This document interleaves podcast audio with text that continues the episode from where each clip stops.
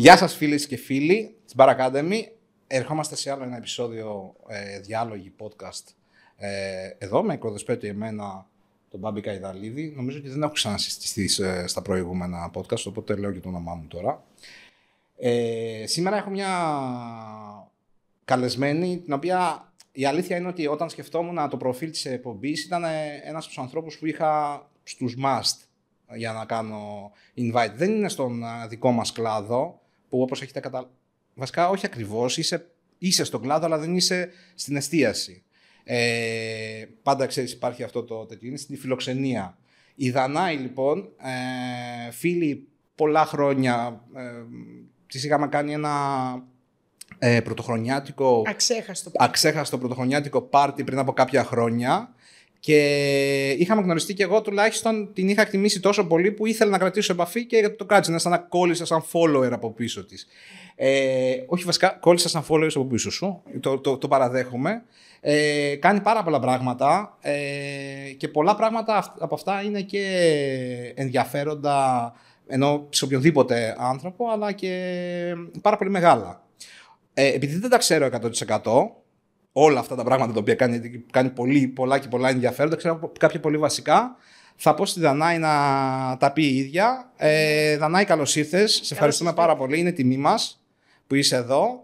Και πες μας δύο πράγματα για το τι κάνεις από όλα αυτά τα ενδιαφέροντα και με τι ασχολείσαι και ε, ξέρω ότι είσαι ας πούμε στην ναυτιλία, είσαι στον τουρισμό, ξέρω ότι κάνεις πολλά μη κερδοσκοπικά, ξέρω ότι ταξιδεύεις όλο τον κόσμο, δηλαδή πριν από λίγο που συζητάγαμε, η Δανάη μίλαγε με Hong Kong. Εγώ αυτό άκουσα. αυτή είναι, αυτή είναι, αυτά είναι τα ωραία της ναυτιλίας. Ότι ξυπνάμε και κοιμόμαστε με πολλές χώρες ε, και με πολλούς πολιτισμούς. Λοιπόν, είμαι η Δανάη Μπεζαντάκου. Καταρχήν το πιο σημαντικό, ε, είμαι κόρη του Καπταδημήτρη και της Καπταγιάννας, όπως τους λέω, γιατί έτσι η οικογένεια παίζει πάρα πολύ σημαντικό ρόλο. Και μαμά της Διόνης. Και βέβαια ε, είμαι CEO, τρέχω την αυτιλιακή μας εταιρεία, την Navigator, που ασχολούμαστε με ρημουλκά. Η οικογένειά μου είναι στην αυτιλία τα τελευταία 50 χρόνια, εγώ είμαι τα τελευταία 23 χρόνια. Ε, και έχουμε σαν οικογένεια διαχειριζόμαστε και την τουριστική εταιρεία και FSA και το ξενοδοχείο Ματήλιτα στη Ζάκυνθο. Ε, εγώ βέβαια όταν έτσι μπήκα στην οικογενειακή επιχείρηση ε, άρχισα να θέλω να ασχοληθώ και μη κερδοσκοπικά με προβλήματα που έλεγα στην κοινωνία μας για να είμαι μέρος της λύσης και όχι του προβλήματος. Ε, το 2011 συμμετείχα σε ένα πρόγραμμα της Hillary Clinton ε, Women in Leadership για την ενδυνάμωση της γυναικείας ε, παρουσίας ε, όχι μόνο στην επιχειρηματικότητα, γενικά στην κοινωνία, στις κοινωνίες του κόσμου.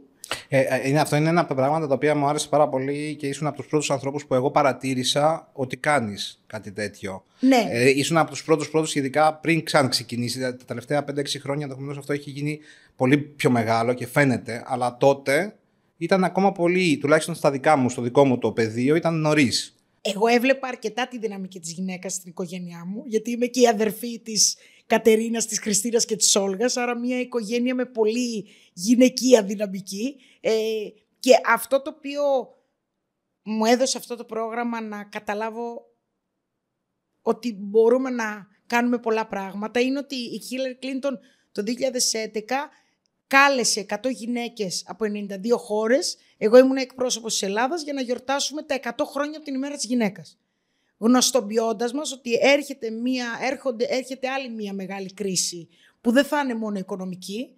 Είδαμε σιγά σιγά ότι εξελίχθηκε στην κλιματική κρίση, γιατί δεν είναι κλιματική αλλαγή, είναι κλιματική κρίση, ας το λέμε με, τη, με τις λέξεις έτσι όπως πρέπει. Ε, και εκεί έπρεπε να, να υπάρχουν στην ελληνική κοινωνία και όχι μόνο, εγώ το βλέπα σαν Ελληνίδα στην Ελλάδα, ε, να δραστηριοποιηθούν ε, και οι γυναίκες.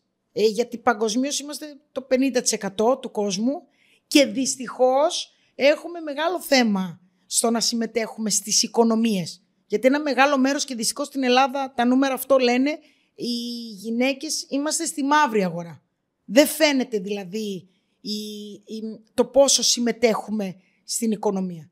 Όταν... Ε, εννοείς, ας πούμε, π.χ. βοηθάει, ε, είναι ένα ζευγάρι, ο άντρας φαίνεται ως εργαζόμενος και η, η, γυναίκα του, η φίλη του κτλ. τον βοηθάει άτυπα από πίσω με ή κάποιο τρόπο, είτε και μαύρη εργασία τελείως... Ε, δική της, η οποία είναι στη μαύρη ναι, αγορά. Ναι, ναι. Έτσι. Ε, όπως και, και αντίστοιχα τέτοιο. Εγώ, εγώ, στο, εγώ νομίζω ότι αυτό το πράγμα ήταν αυτό, αυτή η δραστηριότητά σου ήταν αυτή που εμένα τουλάχιστον με τράβηξε πάρα πολύ. Εγώ είμαι μεγαλωμένος με γυναίκες γύρω-γύρω μου ούτως ή άλλως. Δηλαδή πάντα είχα γύρω μου ανθρώπους αυτό που λες η δυναμική. Αυτό 52% της Ελλάδας η, μητέρα είναι μου, η μητέρα μου και η γιαγιά μου μεγαλώσανε πρακτικά και, οπότε όλο αυτό το πράγμα εμένα μου φαινόταν ξένο στην κοινωνία. Δηλαδή ξένο από την άποψη ότι έβλεπα πολλές φορές ανθρώπους να μιλάνε απαξιωτικά για το γυναικείο φύλλο το οποίο εμένα με έβρισκε και με, με εξόργιζε ε, τώρα μιλάμε από, από όταν είμαι μικρός, όχι τώρα ναι, ναι. που επιχειρώ. Και τα στερεότυπα. Και, και μου φαίνονταν όλα αυτά τα στερεότυπα περί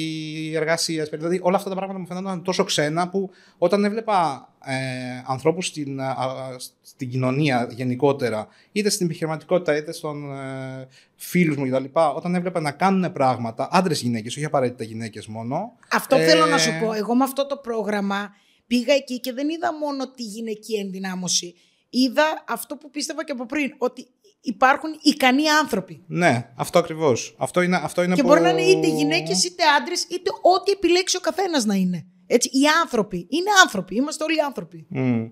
Και αυτό που παρατήρησα εγώ είναι ότι. Παρατηρούσα εγώ στην, στο business γενικότερα είναι ότι.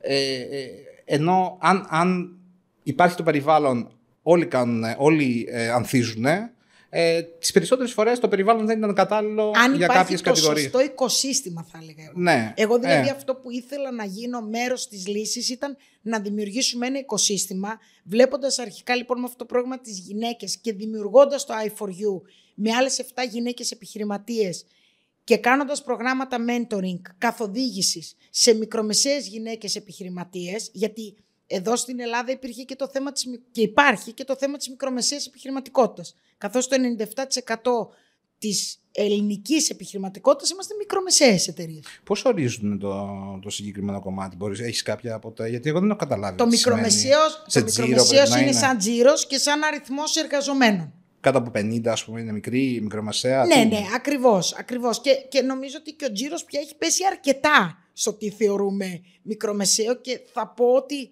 αυτό που θεωρούμε μικρομεσαίο στην Ελλάδα σε αρκετές χώρες της Ευρώπης. Όχι της Αμερική. Όχι, ας μην πάμε σε υπήρου σαν την Αμερική. Ναι, ο, ο μικρομεσαίος επιχειρηματίας είναι πολύ μικρός σε άλλες χώρες. Ο μικρομεσαίος της Ελλάδας. Ε, οπότε εκεί τι έβλεπα εγώ σαν πρόβλημα των μικρομεσαίων, γιατί να αρχίσουμε λίγο και να βλέπουμε ότι εγώ προσπάθησα, εγώ προσπαθήσαμε μια ομάδα γυναικών να καταλάβουμε τι εννοούμε μικρομεσαία επιχειρηματικότητα; Είμαστε λοιπόν πολύ ικανοί σαν μικρομεσαίοι, αλλά δεν, έχουμε, δεν είχαμε και κάποια ενότητα. Γιατί για να μπορέσεις να έχεις φωνή πρέπει και να ενωθείς. Ναι. Εκεί λοιπόν, φτιάχνοντας, δημιουργώντας λοιπόν το i4U, μετά το 2013 επιλέχθηκα σαν μία από τις Ευρωπαίες νέες ηγέτιδες Ήμουνα, τις, ήμουνα η πρώτη γυναίκα μαζί με τη Μαρία τη Βλάχου, δυστυχώς έφυγε από τη ζωή που επιλεχθήκαμε και ήμασταν επιχειρηματίες. Ε, και μετά το 2015 επιλέχθηκα σαν η πρώτη ε, γυναίκα επιχειρηματίας στο Παγκόσμιο Οικονομικό Φόρουμ σαν παγκόσμια νέα ηγέτης. Αυτό λοιπόν... Αυτό μπορείς να μας πεις λίγο τι σημαίνει ναι. σαν... Δηλαδή, ναι, κάθε γιατί χρόνο... μου, έχεις πει, μου έχεις πει κάτι το οποίο μπορεί να καταλάβει κανείς πόσο μεγάλο πράγμα είναι Απλά θα ήθελα να πεις δηλαδή ρεαλιστικά. σε μένα ρεαλιστικά τι σημαίνει αυτό. Το, το να είσαι με το πρόγραμμα της Κλίντον έγινα ε, απόφυτος προγράμματος του Υπουργείου Εξωτερικών της Αμερικής.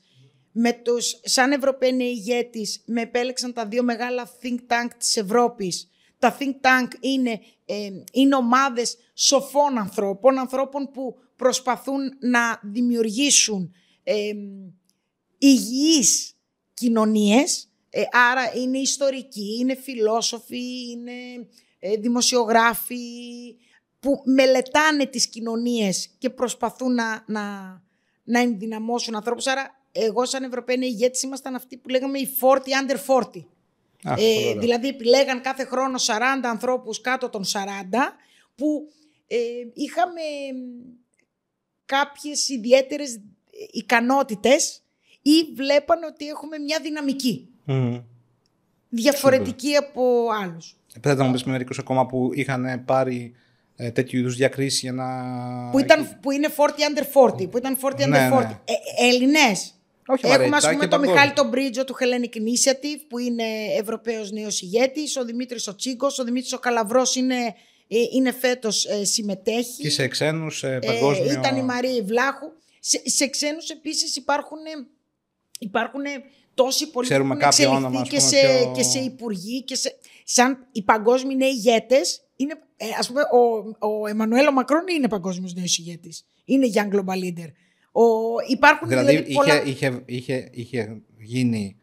Είχε το επιλεχθεί... Παγκόσμιο Οικονομικό Φόρουμ, για να πάμε και σε αυτό το κομμάτι, κάθε χρόνο ε, ε, επιλέγει ε, έναν αριθμό νέων ανθρώπων από όλο τον κόσμο. Τώρα έχει πάει από 38 και κάτω. Στη δική μου φουρνιά ήταν 40 και κάτω.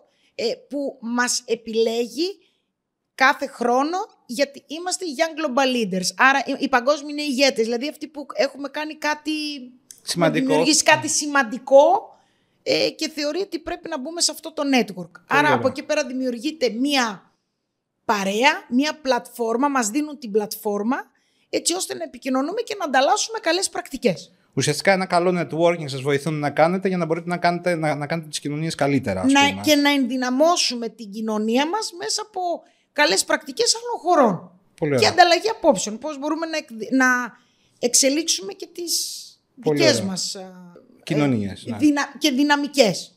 Ε, αφού έχουμε τελειώσει τη σύσταση, νομίζω ότι όλοι καταλάβατε ποιον έχω, ποιον έχω απέναντί μου γιατί την έκανα follow τόσα χρόνια και την κάνω ακόμα follow τόσα χρόνια. Και προσπαθώ να βρω κάθε φορά την ευκαιρία να μιλήσω. Αντίστοιχα και εσύ ε, όμως κάνεις πολύ ωραία πράγματα.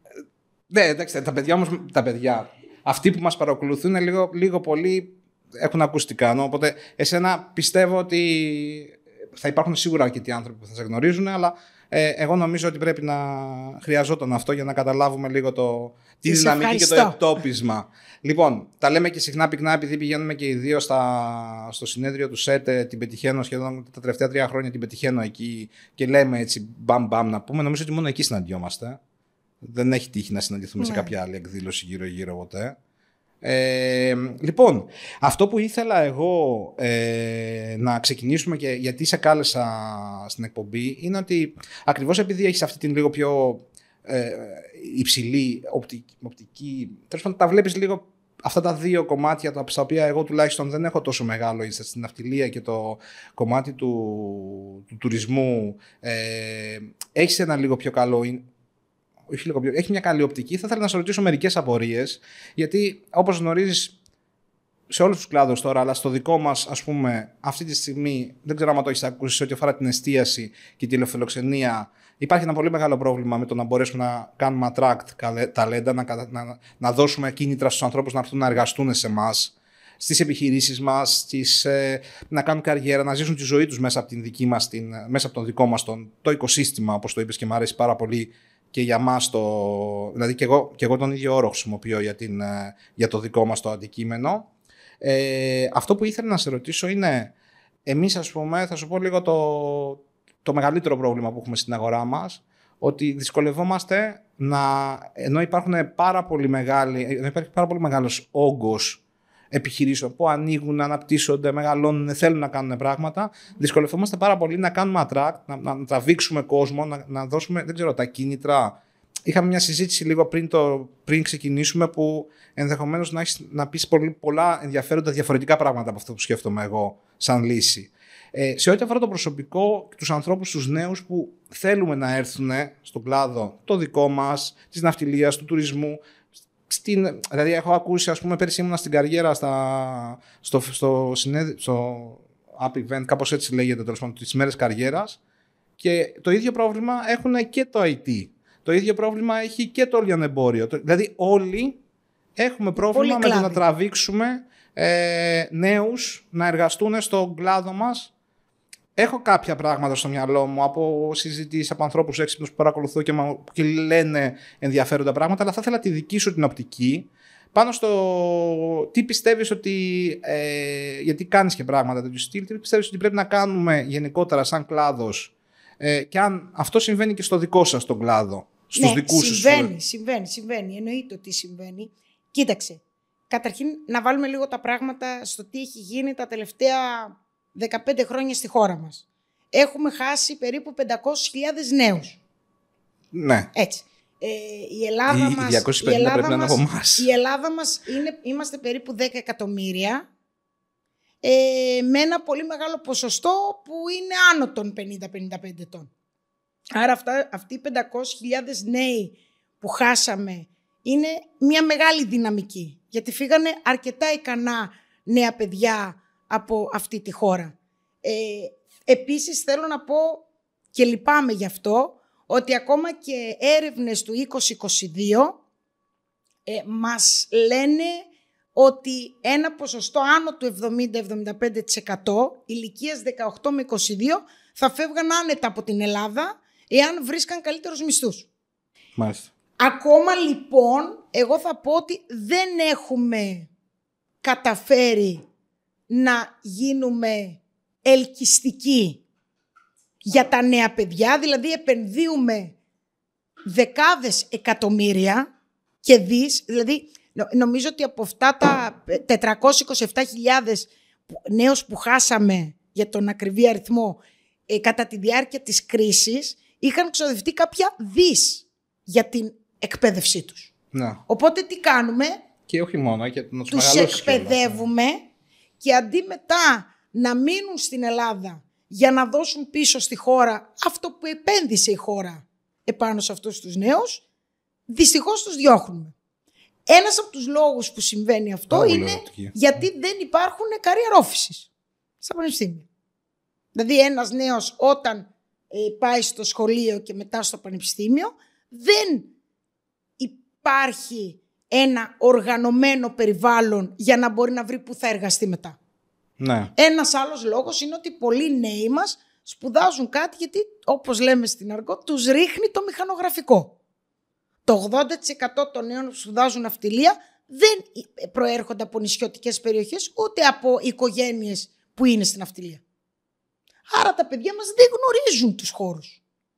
Ο λόγος λοιπόν που δημιούργησα το Yes Forum, το Young Executives and Students e-Shipping Forum, δηλαδή την πρώτη μέρα των νέων στα Ποσειδόνια ήταν γιατί για να μπορούμε να κάνουμε open days, δηλαδή να ανοίγουμε ναυτιλιακές εταιρείες, να μπορούμε να πηγαίνουμε στα σχολεία και να μιλάμε για ναυτιλία, έτσι ώστε ο νέος που θέλει να σπουδάσει ναυτιλία να καταλάβει που έρχεται περίπου και ο νέος ο οποίος σπουδάζει ναυτιλία να έρθει σε επαφή με ναυτιλιακές για να δει που μπορεί να εργαστεί.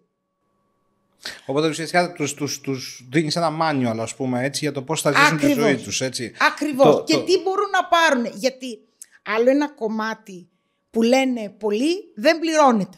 Υπάρχει αυτό το στερεότυπο. Δεν πληρώνει οι ελληνικές επιχειρήσεις. Εγώ θέλω να η πω. ναυτιλία υπάρχει. Όχι, γιατί δεν αυτό. πληρώνει οι ελληνικές επιχειρήσεις. Υπάρχει γενικά το στερεότυπο, γιατί και η ναυτιλία ψάχνει.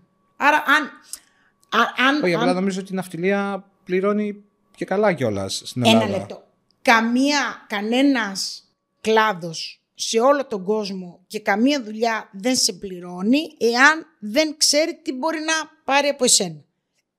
Όμως αυτό που θα πω είναι ότι πρέπει λίγο αυτό που λέμε δεν πληρώνουμε να καταλάβουμε τι γίνεται και στο εξωτερικό. Γιατί εγώ πολλοί νέοι που φεύγουν και από τα 20 τους και από τα 22 τους να δουλέψουν στο εξωτερικό, οι περισσότεροι μου λένε ότι παίρνουμε παραπάνω χρήματα, αλλά και η ζωή είναι πολύ πιο ακριβή. Ναι, και δεν είναι και η ζωή της Ελλάδος. Έτσι, δηλαδή η ζωή στην Αμερική, η ζωή στην Ευρώπη, σε άλλες χώρες, Ελβετία, Γαλλία, Αγγλία, είναι πολύ πιο ακριβή. Είναι κατά 30-40% πιο ακριβή από την Ελλάδα. Ναι. Οπότε αναλογικά πρέπει να είναι και μισθή. Δηλαδή να πω συγκεκριμένα ότι στη, στη Γαλλία δεν... Εντάξει, μπορεί έξω από το Παρίσι να είναι διαφορετικά, αλλά μπορεί να βρεις ας πούμε ε, ε, ε, σπίτια τα οποία στην Ελλάδα πολλούνται, τι να πω τώρα, 200.000. 200.000. Συγγνώμη, θα σου πω, αλλά στη Γαλλία, στο Παρίσι συγκεκριμένα δεν παίρνεις ούτε σκαλί. Ναι, να το γνωρίζω. Θέλεις τουλάχιστον 500-600 ευρώ για να πάρεις ένα διαμέρισμα 30 τετραγωνικό ή 40. Άρα λοιπόν, εγώ αυτό που λέω το δεν πληρώνουμε ή δεν δίνουν, με τι το συγκρίνουμε; Για να είμαστε ρεαλιστές. Συμφωνώ, συμφωνώ πάρα πολύ με αυτό. Εγώ λοιπόν αυτό που επίσης λέω είναι ότι όταν έρθει ένας συνεργάτης, εγώ κάνω την ίδια δουλειά 23 χρόνια. Είμαι 23 χρόνια στο ίδιο, πάω στην ίδια εταιρεία 23 χρόνια. Εάν μπορούσα να έχω, πώς να το πω, να, να, να κερδίζω, δεν είναι μόνο τα χρήματα, να μπορώ να εξελίξω τη δουλειά μου πολύ γρήγορα, γιατί έχω μείνει 23 χρόνια στην ίδια δουλειά. Θέλω δηλαδή να πω ότι όταν πηγαίνεις σε μια καινούργια εταιρεία, σίγουρα χρειάζεται 2 με 5 χρόνια για να καταλάβεις πώς λειτουργεί η εταιρεία και να γίνεις και μέρος της εταιρείας. Αυτή τη στιγμή ένα μέσο όρο οι περισσότεροι στον 1,5 με 2 χρόνια αλλάζουν εταιρεία. Ξαναλέμε στη, νέα, στη νέα γενιά, αυτό έτσι. Το, υπάρχει αυτό το κακό... Εγώ αυτό το έχω αποδώσει γιατί συμβαίνει και σε, σε εμάς, αλλά συμβαίνει και πιο γρήγορα Δηλαδή, ο άλλος αλλάζει κάθε σεζόν μαγαζί. Ε, εγώ το έχω αποδώσει στο. Ναι, εδώ όμως θα σε διακόψω γιατί στον τουρισμό που το ζω, στο ξενοδοχειακό κομμάτι, η, η, ε, το, ξε, το, αν, αν ασχοληθεί κάποιος με τα ξενοδοχεία, το 90% είναι εποχικό των επιχειρήσεων. Δεν, δεν το εννοώ με αυτόν τον τρόπο. Εννοώ ότι ε, έχω φίλους οι οποίοι είναι σταθεροί σε μια δουλειά. Φίλους. Ε, παρακολουθώ, γενικότερα παρακολουθώ την αγορά πάρα πολύ. Είναι, είναι μεγάλο πάθος για να, να βλέπω πώς εξελίσσονται οι άνθρωποι στο τέτοιο. Είναι κάτι το οποίο είναι ψιλοκολληματάκι δικό μου. Δηλαδή δεν, δεν μου είναι απαραίτητο, αλλά μου αρέσει πάρα πολύ να το ε, κάνω. Ναι. Και παρακολουθώ ανθρώπους. Και εμένα μου αρέσει να παρακολουθώ ανθρώπους. Ναι, είναι ωραίο ναι, να ναι, ναι. παρακολουθείς. Και έχουμε τώρα. Και μιλάω, ας πούμε, με τον uh, Γιώργο, ο οποίος ή τη Μαρία, ο οποίος δουλεύει στην αξιονοτική και λέει ε, θα δουλέψω εδώ, το χρόνο λέω να, να την κάνω από εδώ, να πάω αλλού γιατί θα μου κάνουν πρόταση λίγο καλύτερη με λεφτά και θα πάω αλλού και θα αλλάξω επιχείρηση. Θα αλλάξω και περιβάλλον. Ε, τις περισσότερες, φορές, τις περισσότερες φορές δεν υπάρχει το δέσιμο με την ε, τέτοια, δεν είναι, δεν είναι τόσο φιλοσοφημένο. Είναι πιο πολύ το ότι έχω μάθει ότι αν αλλάζω δουλειές θα παίρνω καλύτερα χρήματα. Οπότε μπαίνει στη διαδικασία ο κάθε ένας από τους ανθρώπους αυτούς και λέει ότι εγώ φέτος θα δουλέψω εδώ, θα πάρω 10 και θα έρθει να μου κάνει πρόταση ένα άλλο ξενοδοχείο. Θα του πω ότι εγώ δουλεύω σεζόν και θα ζητήσω παραπάνω γιατί έχω ήδη το base και θα πάω παρακάτω. Ναι, αλλά και εμείς όμως δεν έχουμε μια στρατηγική.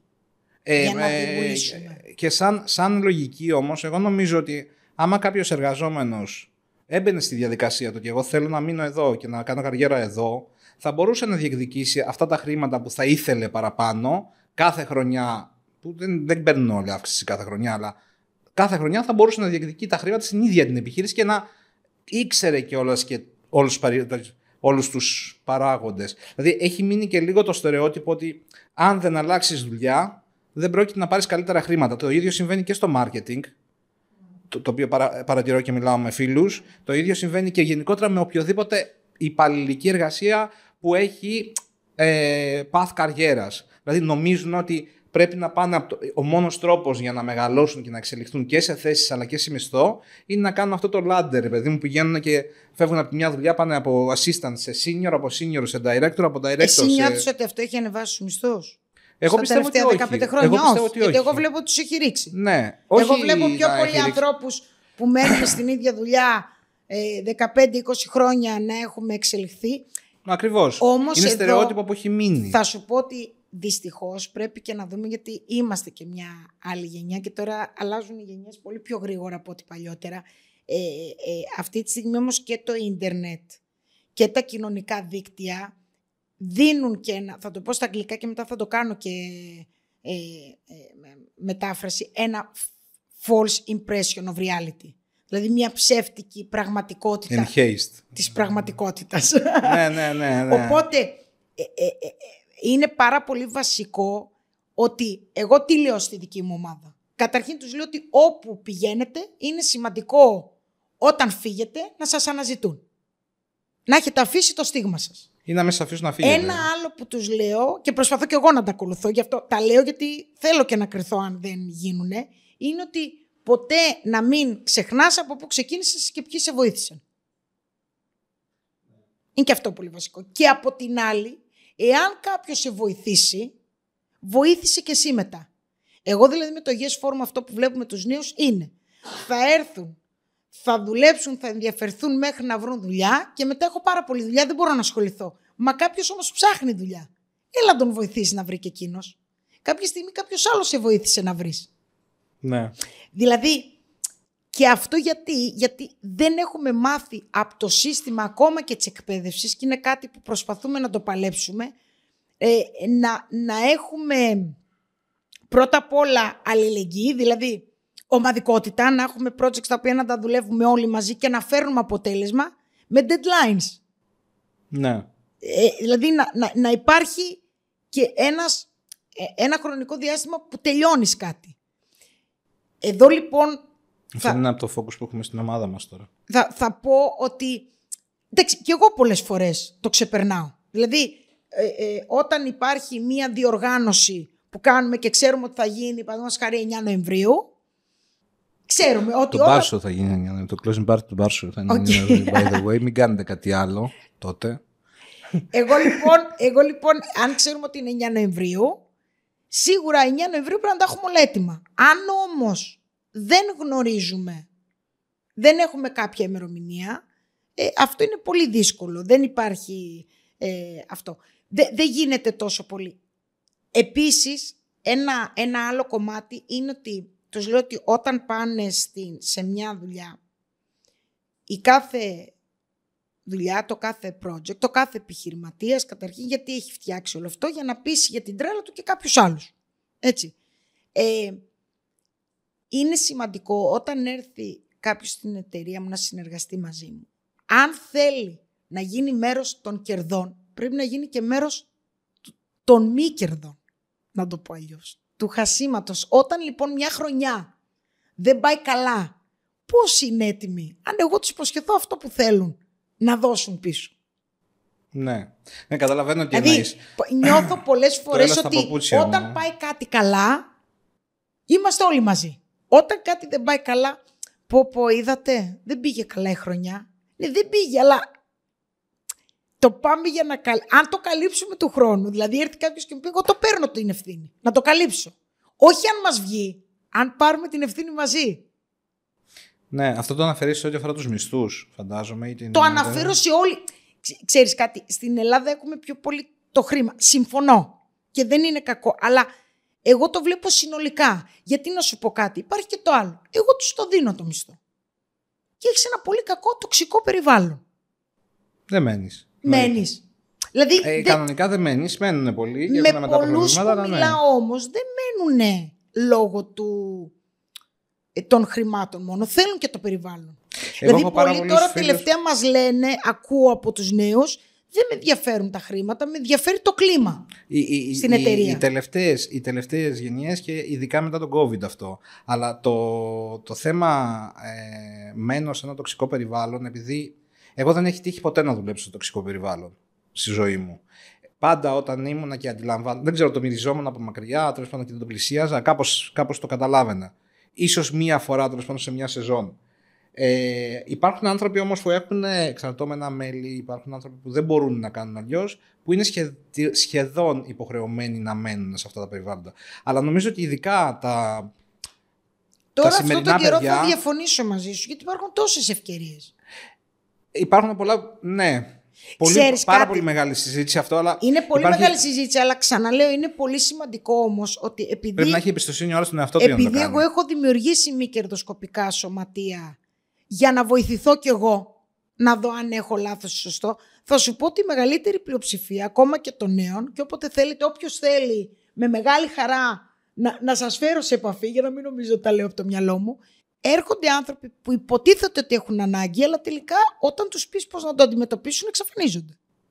Δεν δηλαδή έρχονται το... πολλοί νέοι και σου λέει. Δεν, δεν μπορώ να, βρω δουλειά. Πολύ ωραία. Θέλεις να δουλέψουμε μαζί ένα εξάμεινο σε ένα χρόνο για να βρεις. Πρέπει να κάνει αυτά τα βήματα. Γιατί όλα δεν μπορούν να έρθουν γρήγορα. Και ενώ λέει ναι, εξαφανίζεται. Είναι και αυτή... χωρίς να του λέω να επενδύσει εκείνος. Δηλαδή, είναι να η τάση δώσει... για ευκολία, νομίζω. Εγώ εκεί το έχω βρει αυτό. Δηλαδή θέλουν να είναι όλα εύκολα και, και ανώδυνα. Εγώ έτσι το έχω μεταφράσει. Πάντως δεν είναι για όλους έτσι. Υπάρχουν και αυτοί που Πάνε μπροστά. Και υπάρχουν και πολλοί άνθρωποι οι οποίοι δεν αλλάζουν δουλειές και δεν πηγαίνουν σε άλλες δουλειές, τουλάχιστον αυτό που έχω παρατηρήσει, είναι επειδή είναι κλειδωμένοι στο μυαλό τους ότι δεν μπορούν να το κάνουν. Και υπάρχουν και πολλοί που δεν μπορούν να σε δουν στα μάτια για να σου πούν πραγματικά τι συμβαίνει για να βρεις λύση. Ναι. Οπότε όλα αυτά τα πράγματα είναι, είναι θέματα τα οποία σε δυσκολεύουν, δεν σου κάνουν να μπορείς να, να επιλέγεις εύκολα τις δουλειές και πιστεύω ότι είναι και ένας λόγος που πολλοί δεν καταφέρνουν να παίρνουν τους μισθούς τους. Εγώ, ας πούμε, τους μισθούς που τους αξίζει ή ε, αν θέλουν να μείνουν σε μια δουλειά. Εμένα, έχω μια πολύ ωραία ιστορία σε ό,τι αφορά το, τους εργαζόμενους και τους συνεργάτες. Ε, έχουμε μια συνεργάτη η οποία ήθελε να φύγει δύο φορές. Ήθελε να φύγει από την άποψη ότι να κάνει κάτι άλλο το οποίο αυτό το κάτι άλλο είναι κάτι το οποίο ήταν το πάθος της κτλ. Για μένα, σαν συνεργάτης, ήταν ένας συνεργάτης ο οποίος τον ήθελα στην επιχείρηση οπωσδήποτε. Και προσπάθησα κάθε φορά που μου παρετούνταν να, να την κρατήσω στην εταιρεία. Είναι ακόμα ναι. στην εταιρεία. Και με τον, δηλαδή προσπαθούσα να προσαρμοστώ στο δικό της το πρόγραμμα και το τι ήθελε για να μπορέσω να την κρατήσω στην εταιρεία. Αυτό το πράγμα πιστεύω ότι το κάνουν, θα το κάνανε όλοι οι επιχειρηματίες που σκέπτονται σωστά. Θα προσπαθήσαν να κρατήσουν έναν εργαζόμενο, εάν ο εργαζόμενος ήταν ανοιχτός στο να συζητήσει τι θέλει και πώς μπορεί. Ξέρεις κάτι, το... να σου πω κάτι, επειδή μου είπες δύο φορές. Εμάς έχει τύχει και έχουν φύγει άνθρωποι από την εταιρεία και έχουν γυρίσει. Πρόσφατα ναι, ναι, ναι είχαμε ένα συνεργάτη που γύρισε μετά από 8 χρόνια. Δεν ξέρεις κάτι. Ο άνθρωπος εξελίσσεται και ανάλογα με. Εγώ είχα την τύχη να το ζήσω όλο αυτό με την έννοια της οικογένειάς μου. Γιατί ναι, μεν είναι οικογενειακή επιχείρηση, αλλά δεν μπορούσε ο καθένας να κάνει ό,τι θέλει. Άρα, πολλές φορές πράγματα που έκανα και δοκίμασα τα έκανα σε εισαγωγικά εις βάρος της επιχείρησης για να δω πώς λειτουργούν. Τελικά τα περισσότερα εξελίχθηκαν, κάποια δεν εξελίχθηκαν. Αλλά όταν ένιωθα ότι κάτι θέλω να κάνω, συζητούσα με την οικογένεια και με Εσείς την ομάδα. Εσείς εργαζόμενοι στην επιχείρηση. Φυσικά, ήσαν, φυσικά εργαζόμενοι. Ναι, τα τελευταία πέντε χρόνια ε, έχω πάρει έναν πιο ενεργό ρόλο γιατί μα, δεν μπορείς να μπεις και να γίνεις κατευθείαν manager σε μια εταιρεία. Δηλαδή στο ξενοδοχείο μας που έχουμε στη Ζάκυνθο. Στη Ζάκυνθο που έχουμε το ξενοδοχείο, εξηγώ σε όλους ότι πρέπει να περάσουμε από όλες τις θέσεις για να μπορούμε να ε, μανατζάρουμε ένα ξενοδοχείο, όπως αντίστοιχα και στην αυτιλιακή και στην τουριστική εταιρεία και χάρηκα πάρα πολύ που το έκανα όλο αυτό. Και συνοδός σε εκδρομές έχω πάει και στο ξενοδοχείο έχω δουλέψει πολύ καλά, ε, ενώ σε όλες τις θέσεις και στην αυτιλιακή μας εταιρεία και όλο αυτό όμως δεν έγινε γιατί κάποιος με ανάγκασε. Ε, ήμασταν πολύ τυχερά παιδιά από τους γονείς μας, μας είπανε και οι δύο ότι θέλουμε να σπουδάσετε κάτι και να είστε δημιουργικοί στη ζωή σας. Θέλετε μαζί μας, με χαρά. Δεν θέλετε. Γι' αυτό και οι δύο από τις τέσσερις αδερφές μου είναι, δεν δουλεύουν για τις επιχειρήσεις μας. Άρα δεν σημαίνει και αυτό το στερεότυπο που υπάρχει, έχεις επιχείρηση, άρα είσαι πλούσιος, άρα έχεις μια καλή ζωή, άρα έχεις και σίγουρη δουλειά, δεν είναι απαραίτητο. Έχω πολύ, πολύ σοβαρό παράδειγμα σε αυτό που δεν σημαίνει καθόλου αυτό που λες. Ε, Όντως. Ναι, ναι, δεν σημαίνει δηλαδή ότι ε, οπωσδήποτε το ένα είναι το άλλο. Εγώ σπούδασα τουριστικά, με τράβηξε η ναυτιλιακή, είχαμε και ναυτιλιακή και έχω, δουλεύω στην ναυτιλία 23 χρόνια χωρίς να έχω σπουδάσει ναυτιλιακά. Και επίσης άλλο ένα στερεότυπο που ας το σπάσουμε είναι ότι ό,τι σπουδάζει πρέπει να το ακολουθείς. Αχ, Γι' αυτό, γι αυτό ακριβώς ήθελα να έρθεις να μας πεις και να τέτοια πράγματα καλά, από άλλα ψάξω. πράγματα. Εγώ αυτό που τους λέω είναι 20 με 30 ψαχτείτε. Και τώρα επειδή έχουν μειωθεί οι ηλικίες που μπορούν να βγουν και να μιλήσουν, μετά τα 15 ψάξω όσο μπορείς. Δούλεψε ακόμα, πήγαινε σε εταιρείες, δες πράγματα. Ε, ρώτα. Κολύμπα πόσο λίγο, χαίρομαι που έρχονται φίλοι μου και μου λένε μπορεί να έρθει η κόρη μου ή ο γιος μου ένα μήνα το καλοκαίρι και είναι 15-16 χρονών. Να έρθει με χαρά και να δει και επειδή στην, στην ε, Ελλάδα είναι και κακό να δουλεύεις. Δεν άκουγα εγώ πάρα πολλές φορές. Δουλεύεις. Λες όλα τα στερεότυπα αυτά που θέλουν να ακουστούν. Μα Μπράβο. άμα αγαπάς αυτό που κάνεις, δεν δουλεύεις ποτέ σου. Δηλαδή τώρα δουλεύουμε; Όχι βέβαια. Δεν θα μπορούσαμε να ξεκουραζόμαστε. Και όμως περνάμε κάποια μηνύματα με αγάπη. Το έχω γραμμένο σε ένα τέτοιο από το πρώτο γραφείο που κάναμε. Find a job that you love and you will never have to work again. Ήτανε... Ναι, αλλά ψάξου όμως, κάνε πράγματα. Δηλαδή δεν μπορεί και να μην πηγαίνεις, να μην βγαίνεις, να μην ακούς. Το χαρακτηριστικό που λέω έτσι, είχα δώσει μια συνέντευξη πριν χρόνια και ε, είχα ένα slide και έχει μείνει ακόμα, είναι στο μυαλό μου, με φιστίκια και δεν θέλω να κάνω διαφήμιση και ένα αναψυκτικό αλλά light. Και μου λέει, ναι, ναι, ναι, κόκαλα. Είναι φίλοι μας ε, όλοι. Μην αγχώνεσαι, δεν έχουμε πρόβλημα. Θέλω να πω λοιπόν ότι λέω. Και μου λέει, λέω να σας πω κάτι και σας το δείχνω αυτό. Γιατί η ανάμνησή μου από τα πρώτα χρόνια εκεί το 20 με 25 είναι η μυρωδιά από τα φιστίκια και η κόκα light. Γιατί πήγαινα σε πάρα πολλά συνέδρια, δηλαδή δεν γνώριζα κόσμο. Καθόμουν σε μια άκρη και παρατηρούσα. Ναι. Τώρα βέβαια δεν προλαβαίνω να φάω φιστίκια και να πιω κοκακόλα γιατί μιλάω συνέχεια. Αλλά ήταν, βρήκα αυτό που με έκανε να νιώθω καλά. Ας πούμε και, και το μη κερδοσκοπικό έργο μου, με κάνει να νιώθω καλά. Επίσης, πήγα στα σχολεία, στα πανεπιστήμια και είπα κατευθείαν, τι δουλειά κάνετε επιχειρηματίας. Γιατί ο επιχειρηματίας τι κάνει επίχειρο. Παίρνεις στα χέρια του την καυτή πατάτα. Ε, ένα, ένα από τα πράγματα τα οποία κάνουμε μια μικρή παρένθεση σε αυτό, σου δίνω το δώρο, γιατί έχουμε και ναι. λίγο χρόνο μετά, γιατί θέλω να στο δώσω το δώρο. Είναι κάτι το οποίο ξεκινάμε σε ό,τι αφορά την επιχειρηματικότητα, γιατί έχει άμεση σχέση με σένα. Ήσουν ένας από τους ανθρώπους που, τουλάχιστον από αυτούς που ακολουθώ, που αυτό το πράγμα με την. Ε, αποδημονοποίησης της επιχειρηματικότητας, τουλάχιστον ναι. στην ελληνική κοινωνία, το έχει αναδείξει πάρα πολύ. Εμένα, ας πούμε, είναι πολύ μεγάλο τέτοιο και θα σου πω και μια ιστορία σχετικά. Νομίζω ότι το έχουμε πει και στα, σε ένα-δύο post στο, στα social. Ε, ένα από τα πράγματα τα οποία σε ό,τι αφορά την επιχειρηματικότητα. Λοιπόν, πριν από κάποια χρόνια, λέω σε έναν φίλο μου, συζητάγαμε και ψηλο τσακωνόμασταν, δεν ξέρω, όχι τσακωνόμασταν, κάναμε μια έντονη φιλοσοφική συζήτηση σχετικά με το τι είναι επιχειρηματίας. Και του λέω να σου πω κάτι, του λέω. Εγώ είμαι επιχειρηματίας, είμαι φίλος σου. Είμαι, είμαστε, ήμασταν κολλητοί ε, στο γυμνάσιο. Ξέρεις πώς ξεκίνησα, ξέρεις τι έκανα. Ωραία. Με ξέρεις, είμαι επιχειρηματίας εγώ. Τι εικόνα έχεις στο μυαλό σου όταν ακούς τη λέξη επιχειρηματίας; Και μου περιέγραψε μια εικόνα πάρα πολύ άσχημη, τουλάχιστον προ, προσβλητική όσο δεν πάει στο, στο Πού θέμα. να δεις τι λένε για τη λέξη εφοπλιστής. Και, είναι, και ήταν φίλος μου παιδικός. Δηλαδή με ήξερε σαν χαρακτήρα από μικρό παιδί.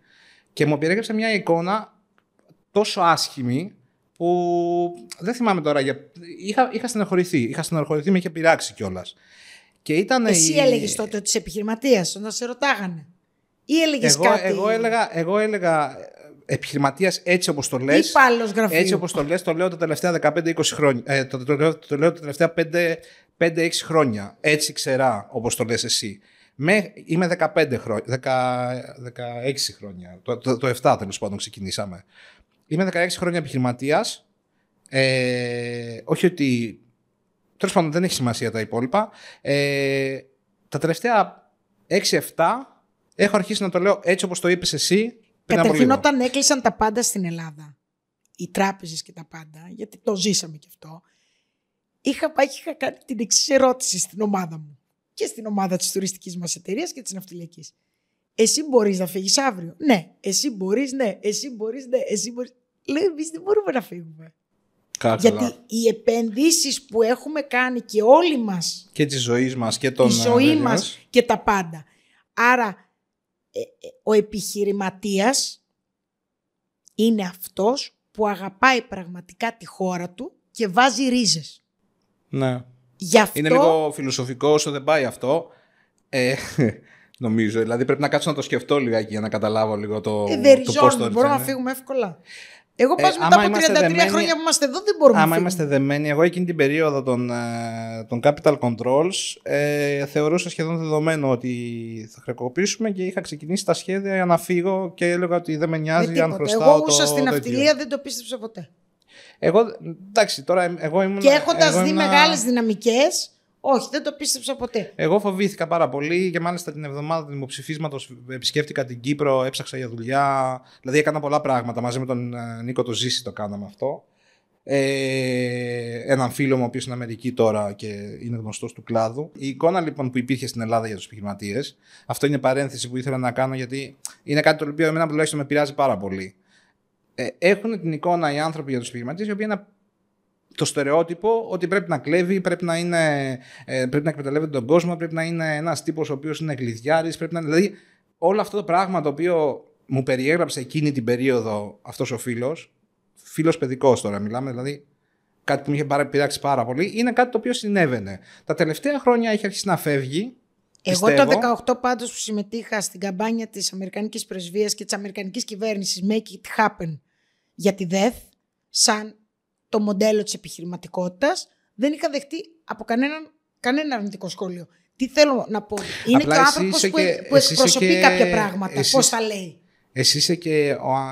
Όχι, δεν λέω τώρα το, σε, σε κάποιο φόρουμ, δεν πρόκειται αυτό ποτέ να γίνει όταν είμαστε οι δυο μας με κάποιον άνθρωπο σε μια παρέα, συζητάμε κτλ. Αυτό τότε λέγονται οι αλήθειες. Τουλάχιστον οι αλήθειες. Δεν λέω ότι αυτό συμβαίνει, καμία σχέση. Απλά αυτό είχε γίνει τότε και με είχε περάξει και μου είχε μείνει. Ναι, ναι, το λένε πολύ, δεν έχεις άδικο. Εμένα μου αρέσει πάρα πολύ σε ό,τι αφορά την επιχειρηματικότητα ένας ορισμός που είχε δώσει. Ε, εγώ τον Elon Musk τον παρακολουθώ εδώ και περίπου 10 χρόνια, 11 ε, πριν γίνει ο πλουσιότερος άνθρωπος του κόσμου, πριν να, να είναι τόσο vocal στο Twitter, πριν, πριν, πριν. Τον, είχα δει μια συνέντευξή του στο Khan Academy, το οποίο Khan Academy είναι online σχολείο ουσιαστικά, καταπληκτικό, και του είχαν κάνει μια συνέντευξη στο, στο, στο τέτοιο του. Και είχε ορίσει την επιχειρηματικότητα ως επιχειρηματίας για μένα είναι αυτός που φτιάχνει κάτι το οποίο είναι φθηνότερο από αυτό που θέλει να πληρώσει κάποιος. Okay. Αυτό μου άρεσε πάρα πολύ σαν τέτοιο. Δηλαδή, δημιουργούμε. Εντάξει, κάτι... δεν έχει βέβαια πάντα προϊόν. Ναι, αλλά έχεις κάτι το οποίο το φτιάχνεις υπηρεσία. Ναι, το Excel. ναι, ναι. Το γυμναστήριο δεν είναι προϊόν. Okay, ναι, ναι, ναι, ναι. Οπότε, ε, ε, εμένα θα μου κοστίσει. Τέλος πάντων, ήταν ένας ορισμός πολύ ωραίος. Υπάρχουν πάρα πολλοί, αλλά εμένα μου αρέσει αυτός σαν τέτοιο. Τέλος πάντων, αυτό που ήθελα να πω είναι ότι θα πρέπει κάποια στιγμή να μπούμε στη διαδικασία ότι επιχειρηματικότητα δεν είναι εκμετάλλευση, δεν είναι, δεν είναι ο στόχος των κερδών για πάντα. Είναι για μένα, ας πούμε, επιχειρηματικότητα είναι η δημιουργία αξία. Είναι η εξέλιξη μιας κοινωνίας. Η κοινωνία είναι η πολιτική, η ακαδημαϊκή και η επιχειρηματική κοινότητα. Η πολιτική ψηφίζει τους νόμους, η ακαδημαϊκή εκπαιδεύει τον κόσμο και η επιχειρηματικότητα πρέπει να κάνει πράξη την πολιτική και την ακαδημαϊκή, τις πολιτικέ και τις ακαδημαϊκές αποφάσεις. Ναι, ε, αυτό. Κάποια στιγμή τέλος πάντων αυτό το πρέπει να Όλοι έχουν τον ρόλο τους, έτσι όλοι χρειάζονται. Ε, σε ό,τι αφορά το δικό σας τον κλάδο, πιθανόν αυτό να είναι πιο δουλεμένο. Στο δικό μας τον κλάδο, ε, εγώ τουλάχιστον δεν ξέρω άμα Μιχάλη που είσαι και εδώ συμφωνείς, αλλά νομίζω στο δικό μας τον κλάδο υπάρχει ακόμα πολύ κακό στερεότυπο. Ως προς... Σε ό,τι αφορά τους επιχειρηματίες. Ε, δηλαδή δεν είναι απαραίτητο ότι όταν λες επιχειρηματίας ο άλλος χαμογελάει. Τις περισσότερες φορές θα κριτζάρει ε, στο δικό μας τον κλάδο. Εντάξει, δεν υπάρχει βέβαια κάποιο πλαίσιο για το δικό σας χώρο, ε, ε, πώς να το πούμε, για να επιχειρήσεις μέσα στο χώρο. Υπάρχει σε κάποιο άλλο κλάδο; Κοίταξε, να σου πω κάτι. Για να γίνεις επιχειρηματία, όχι για να είσαι κάτι άλλο. ναυτιλία, για να επιχειρήσεις, επειδή κρίνεσαι ανα πάσα ώρα και στιγμή από πολλές χώρες, λαούς, και για... για την επιχειρηματία λέμε όμως, αυτόν που δίνει τα χρήματα και μετά μπορεί να βρει τους ανθρώπους για να ξέρουν να τα κάνουν όλα. Ενώ ο επιχειρηματίας ο ίδιος έχει τη δυνατότητα να οποιοδήποτε έχει χρήματα και να μπει στην αυλητρία. Όχι, δεν, δεν, μακροπρόθεσμα όχι. Δηλαδή... Ενώ ότι δεν μπορώ εγώ, ας πούμε, που έχω. Μπορείς βέβαια, λεφτά, αλλά 10... μακροπρόθεσμα δεν θα στηρίξει το σύστημα. Ναι, ναι, αλλά μπορώ να μπω όμως στην αγορά. Καλέ, ο καθένας εννοείται. Καταρχήν δημοκρατία το έχουμε. το ίδιο γίνεται και σε εμάς ακριβώς. Δηλαδή και σε εμάς μπαίνει ναι, οποιοδήποτε. Απλώ σου λέει ότι βλέπεις κάποιους κλάδους που θα πας, δηλαδή όταν ο άλλος χτίσει ένα ξενοδοχείο, έχει, αναγκαστικά έχει επενδύσει πιο πολλά, όπως και αν αγοράσει ένα πλοίο, από το να ανοίξει ένα μικρό μαγαζί. Άρα είναι πολύ πιο εύκολο σε κάποιους κλάδους να επιχειρήσεις. Χρειάζονται ναι, λιγότερα ε, κεφάλαια και και γνώσεις. Εντάξει, εγώ νομίζω ότι στο τέλος της ημέρας δεν είναι τόσο πολύ το ότι, το ότι μπαίνεις σε μια τέτοια, δεν μπορείς να, να, να μπεις στο ξενοδοχείο με ένα ξενοδοχείο το οποίο κοστίζει 200.000 ευρώ. Μπορείς να φτιάξεις μια καφετέρια με 200.000 ευρώ. Μπορείς να φτιάξεις μια καφετέρια. Ναι, δεν μπορείς να φτιάξεις ένα ξενοδοχείο με 10. Αλλά νομίζω ότι το πρόβλημα δεν είναι τόσο πολύ στο ποιος μπαίνει, αλλά το ότι, ε, το ότι είναι στερεότυπο. Δηλαδή σε όλους τους κλάδους υπάρχουν καλοί επιχειρηματίες, κακοί επιχειρηματίε. Αυτό ναι, ναι, συμφωνώ. Και, σε, ναι. σε, και σε επίπεδο το οποίο είναι billionaires υπάρχουν καλοί άνθρωποι και κακοί άνθρωποι. Οπότε έχει να κάνει καθαρά με τους ανθρώπους, όχι τόσο πολύ. Τουλάχιστον αυτό που. Εγώ έχω δίνω ένα παράδειγμα από εταιρείες που βλέπω που υπάρχουν άνθρωποι οι οποίοι παραμένουν σε γραμματιακή υποστήριξη και υπάρχουν και άνθρωποι που έχουν εξελιχθεί μέσα από τις εταιρείες σαν επιχειρηματίες. Άρα είναι και θέμα επιλογής του καθενός. Εγώ, ας πούμε. Το θέμα είναι να νιώθεις καλά. Με αυτό που κάνεις. Εγώ, ας πούμε, έχω εξελιχθεί σε επιχειρηματίας χωρίς να έχω σπουδάσει business. Ναι. Χωρίς να έχω σπουδάσει. Ναι, αλλά να, να νιώθεις καλά με αυτό. Είναι πολύ σημαντικό αυτό που λέω. Αυτό που κάνεις να νιώθεις καλά και να μην όταν συγκρίνεις τον εαυτό σου ή όταν απαιτείς να ξέρεις τι έχεις δώσει κι εσύ. Ναι, ναι, όχι το ότι πατά, εγώ πατάω πάρα πολύ καλά πια. Το θέμα είναι ότι δεν. δεν ε, όχι εσύ προσωπικά, λέμε ναι, γενικότερα. Δεν πάβει να σε πειράζει όταν βλέπεις μία συμπεριφορά από την κοινωνία και μιλάω για όλη την κοινωνία. Μπορεί να, είναι, μπορεί να πας ας πούμε σε ένα πολιτικό ο οποίος για κάποιο κόλλημα στο μυαλό του επειδή ακριβώς είσαι επιχειρηματίας να έχει το θέμα αυτό. Μπορείς να πας από. Και, και το αντίθετο έτσι. Δηλαδή να είναι ένας πολιτικός ο οποίος επειδή λες ότι είσαι επιχειρηματίας να σε συμπεριφέρεται πολύ καλύτερα. Ε, Τέλος πάντων υπάρχουν διάφορα, αλλά αυτό είναι νομίζω θέμα ε, μιας εκπομπής ολόκληρης. Ναι, ναι, το θέμα αυτό. Πάμε να σου δώσω. Και πόσο έχεις δουλέψει τον εαυτό σου με τον εαυτό σου. Ναι, ναι, Πρέπει ναι, να ναι. νιώθεις και εσύ καλά με τα πατήματά Το- σου. το- να το τα έχεις πρώτο- βρει με τον εαυτό σου. Εγώ τουλάχιστον αυτό νομίζω ότι είναι το εσύ, βασικότερο. όχι, ε, ναι, είναι οι το βασικότερο να άνθρωποι. κάνεις. Δηλαδή Να το πρέπει έχουμε να βρει με ξέρεις τον για εαυτό ποιο λόγο μας. κάνεις κάτι, για ποιο λόγο τέτοιο, να, να τα έχεις συζητήσει και είναι και όχι μόνο για την επιχειρηματικότητα, την εργασία, αλλά γενικότερα για τη Σωστά. ζωή. Λοιπόν, εγκαινιάζουμε μια νέα, ένα νέο κομμάτι τέλος πάντων της εκπομπής που λέγεται Δίνουμε δώρα. Ωραία. Ω γνωστόν, είμαστε μια εκπομπή που φτιάχνεται από την Bar Academy. Η Bar Academy σχέση με ποτά. Και η Δανάη πίνει τζιν. Η Δανάη πίνει τζιν, ή τουλάχιστον μου είπε ότι της αρέσει το τζιν. αρέσει Γι' αυτό της πολύ. έχω ετοιμάσει ένα πολύ ωραίο κοιτάκι για gin and tonic. Ε, ένα καταπληκτικό τζινάκι. Λοιπόν, στα κουλίτσα παρακάτω, ε, Athens Barso, παρακάτω. Και έχουμε λοιπόν τζινάκι από τη Τέλεια. Γαλλία, το οποίο είναι τζιν από σαφίδια. Αγαπώ Γαλλία. Μιλά, μυρίζει σαν άρωμα. Θα σας αρέσει πάρα πολύ πιστεύω. Τζιβάιν. Τέλεια. Ένα. Και σου έχω φέρει και τέσσερα mixers. όπως Τέλεια. τα λένε. Δηλαδή, Έχουμε λοιπόν εδώ ε, ένα, ένα 3 cents tonic, ένα fever 3 tonic και ένα Schweppes tonic. Τέλεια. Τα οποία είναι τρία, τα τρία, ας το πούμε έτσι, τα οποία μπορείς να βρεις, ε, να, να τα αναμίξεις σχετικά εύκολα. Υπάρχουν και άλλα πολλά στην Ελλάδα. Είμαστε γενικότερα μια χώρα η οποία έχει πάρα πολλά προϊόντα πια. Είμαστε, δεν ξέρω, φαντάζομαι, φαντάζομαι το είχα αναφέρει και παλιότερα. Θεωρούμαστε ένα, μια από τις κορυφαίες αγορές στον κόσμο σε ό,τι αφορά το bartending. Ναι, ναι. Ε, και ε, εμένα μου άρεσε πάρα πολύ επίσης Πολύ. και το Κι gin εγώ. με grapefruit Και εγώ soda πάρα πολύ. και συγκεκριμένα τη 3 cents Και που είναι είναι και και... διαιτητικό. Ποιο; Το ζήν με grapefruit soda.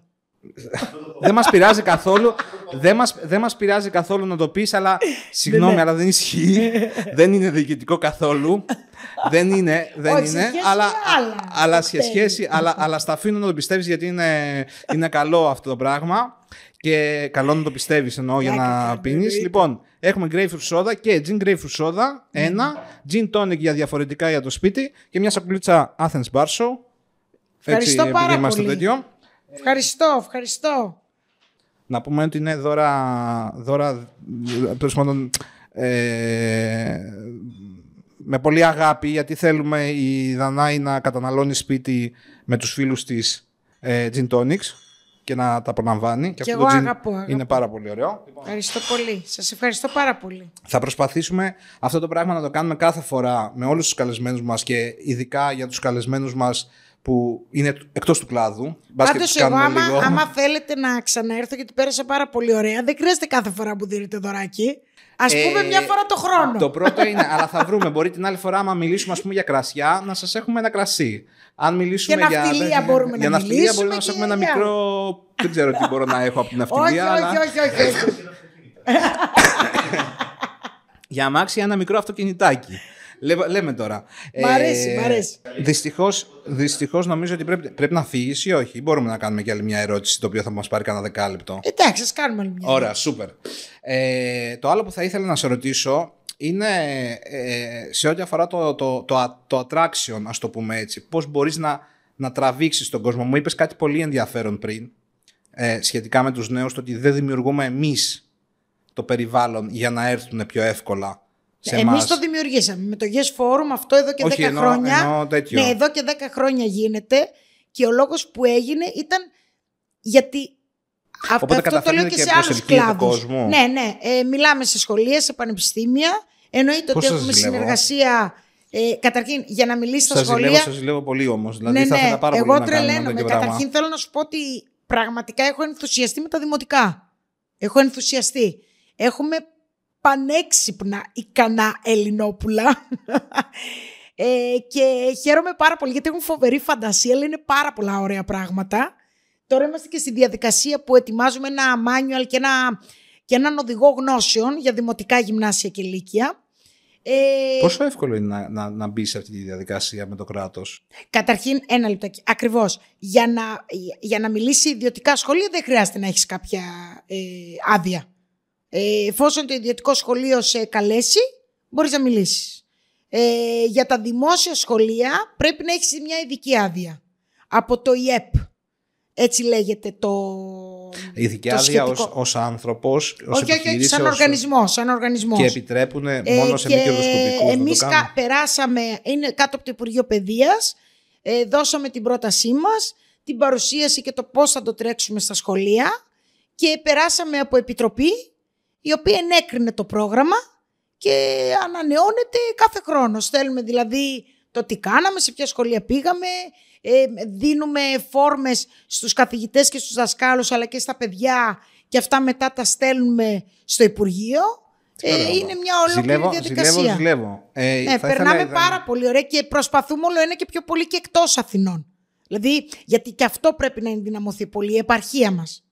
Ε, Γιατί Έχουμε- έχουμε μαζευτεί πολύ στην... Το ξέρετε ότι είμαστε, νομίζω, να, να μην το πω σαν σίγουρα, ότι είμαστε η χειρότερη πρωτεύουσα στον κόσμο που έχουμε του μισοπληθυσμού. τόσους πολλούς κατοίκους για την αναλογία της χώρας. Νομίζω Δεν ότι είχα, είναι- δεν είχα ακούσει αν ήταν στην Ευρώπη ή στον κόσμο η Αθήνα. Οπότε πρέπει Πιστεύω λίγο ότι θα να αλλάξει τα επόμενα προσπαθήσουμε. χρόνια αυτό. Ναι, ναι, ναι, αυτό. Να προσπαθήσουμε λίγο να, να, να βγούμε λίγο εκτός Αθηνών. Άρα το προσπαθούμε αυτό.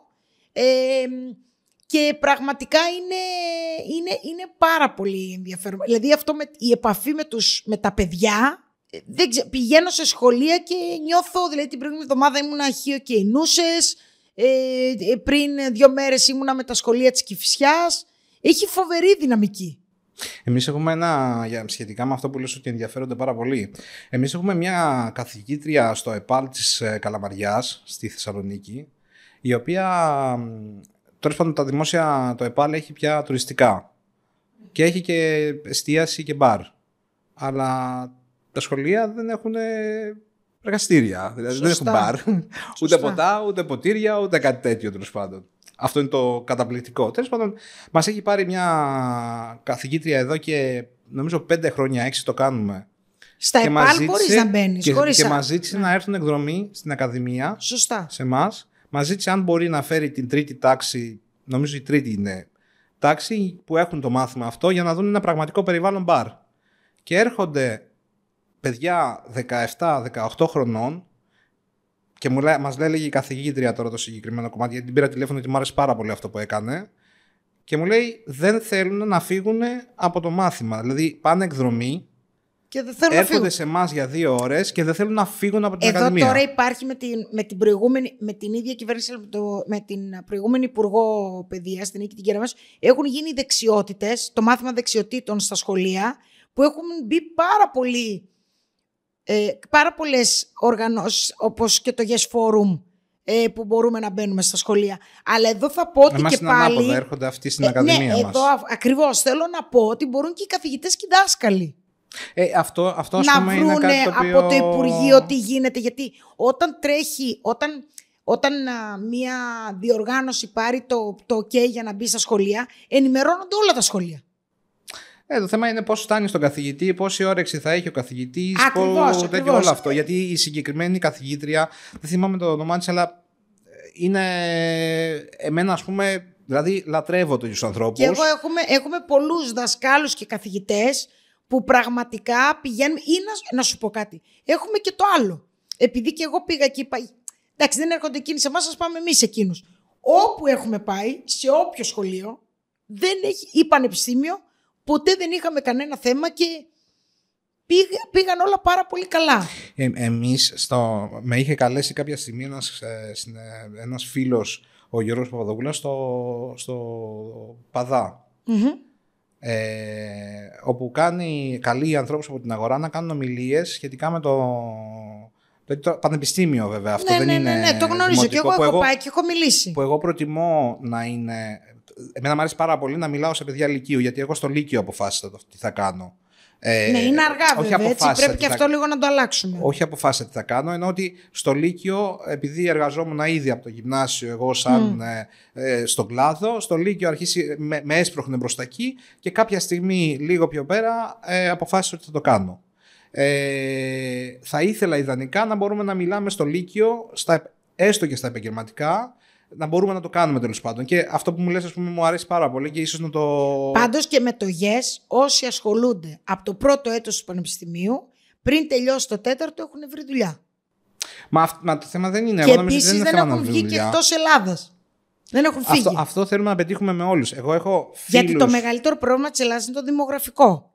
Το δημογραφικό, λοιπόν, είχαμε έτσι μια παρουσίαση, μια εκδήλωση της ναυτιλιακής μας εταιρείας που άκουσα ε, ότι το δημογραφικό δεν είναι τωρινό πρόβλημα. Είναι το 1940 πρόβλημα. Ναι. Που χειροτερεύει. Πώς θα εξελίξουμε, πώς θα καλυτερεύσουμε αν μπορούμε το δημογραφικό, γιατί εξελισσόμαστε σε μια χώρα γερόντων. Έτσι, είμαστε η δεύτερη γυρεότερη χώρα στην Ευρώπη, μετά την Ιταλία.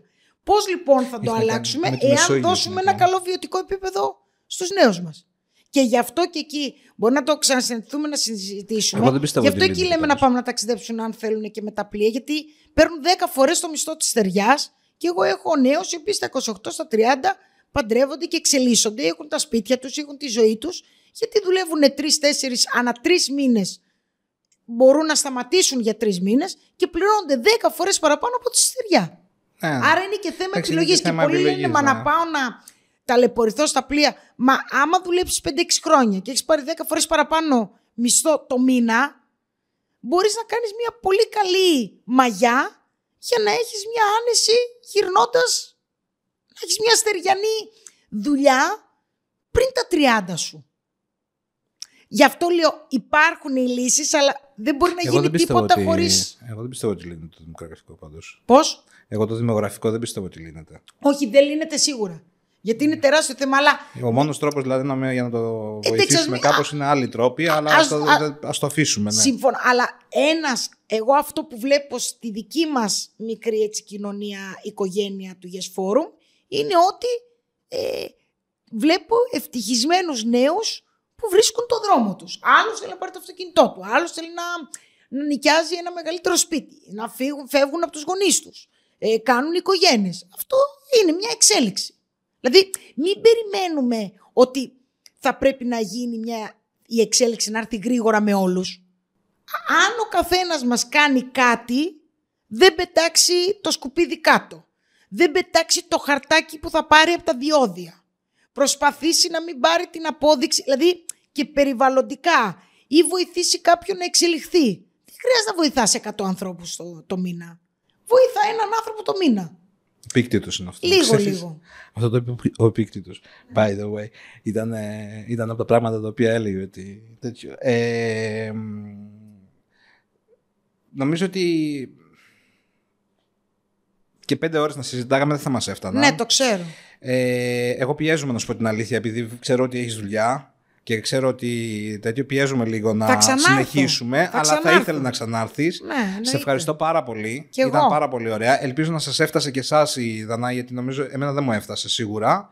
Ε, ελπίζω κάποια Καλά στιγμή... και εσύ όμως είσαι πάρα πολύ ωραίος συζητητή. Δηλαδή πέρασε όλη αυτή η ώρα. Δεν, ναι. έχεις, δεν έχω δει κάπου να έχεις γράψει κάτι να έχεις σημειώσει. Άρα... Όχι, είναι organic. Είναι σου όλο, αρέσει. Είναι, αυτό, είναι, οπότε... είναι, μου αρέσει πολύ να ναι, μαθαίνω εγώ πράγματα. Εγώ θα είχα γράψει. Γι' αυτό σου λέω ο καθένας είναι και πώς. Είναι... Τι, τι είναι, τι είναι, τι μου αρέσουν πολύ οι διάλογοι. Είναι, είναι, είναι, είναι, είναι παρακάτω με Και εμένα από ό,τι κατάλαβες, μου αρέσει πολύ να μιλάω. Ναι. ε, νομίζω ότι είναι ένας, ένα, ένα από τα σημεία τα οποία ε, της προσωπικότητάς σου που σε κάνει. Πάντως έχετε φοβερή άβρα, είσαστε πολύ θετικοί άνθρωποι, είσαστε. Power σε ευχαριστούμε team πάρα πολύ. Και ευχαριστώ πάρα πολύ. Και είναι ένας άνθρωπος ο οποίος έρχεται για πρώτη φορά στην Παρακάντεμη, ναι, ναι, για πρώτη φορά, φορά σε ναι, γυρισμά ναι. μας, για πρώτη φορά άλλο και. Εντάξει. Και, Ευχαριστούμε. και δεν έφερε ένα ποτό, θα φέρει. ε, θα, εμείς φέρνουμε τα ποτά. Ε, ναι, Εσείς φέρνετε την ενέργεια κάνω και τις πλάκα, γνώσεις. Κάνω πλάκα, Σε ευχαριστώ πάρα πολύ. Κι εγώ, κι εγώ, κι εγώ. Ευχαριστούμε πολύ και τα λέμε στο επόμενο επεισόδιο. Να είμαστε καλά. Να έχουμε υγεία να τα ξαναπούμε σύντομα. Ευχαριστώ.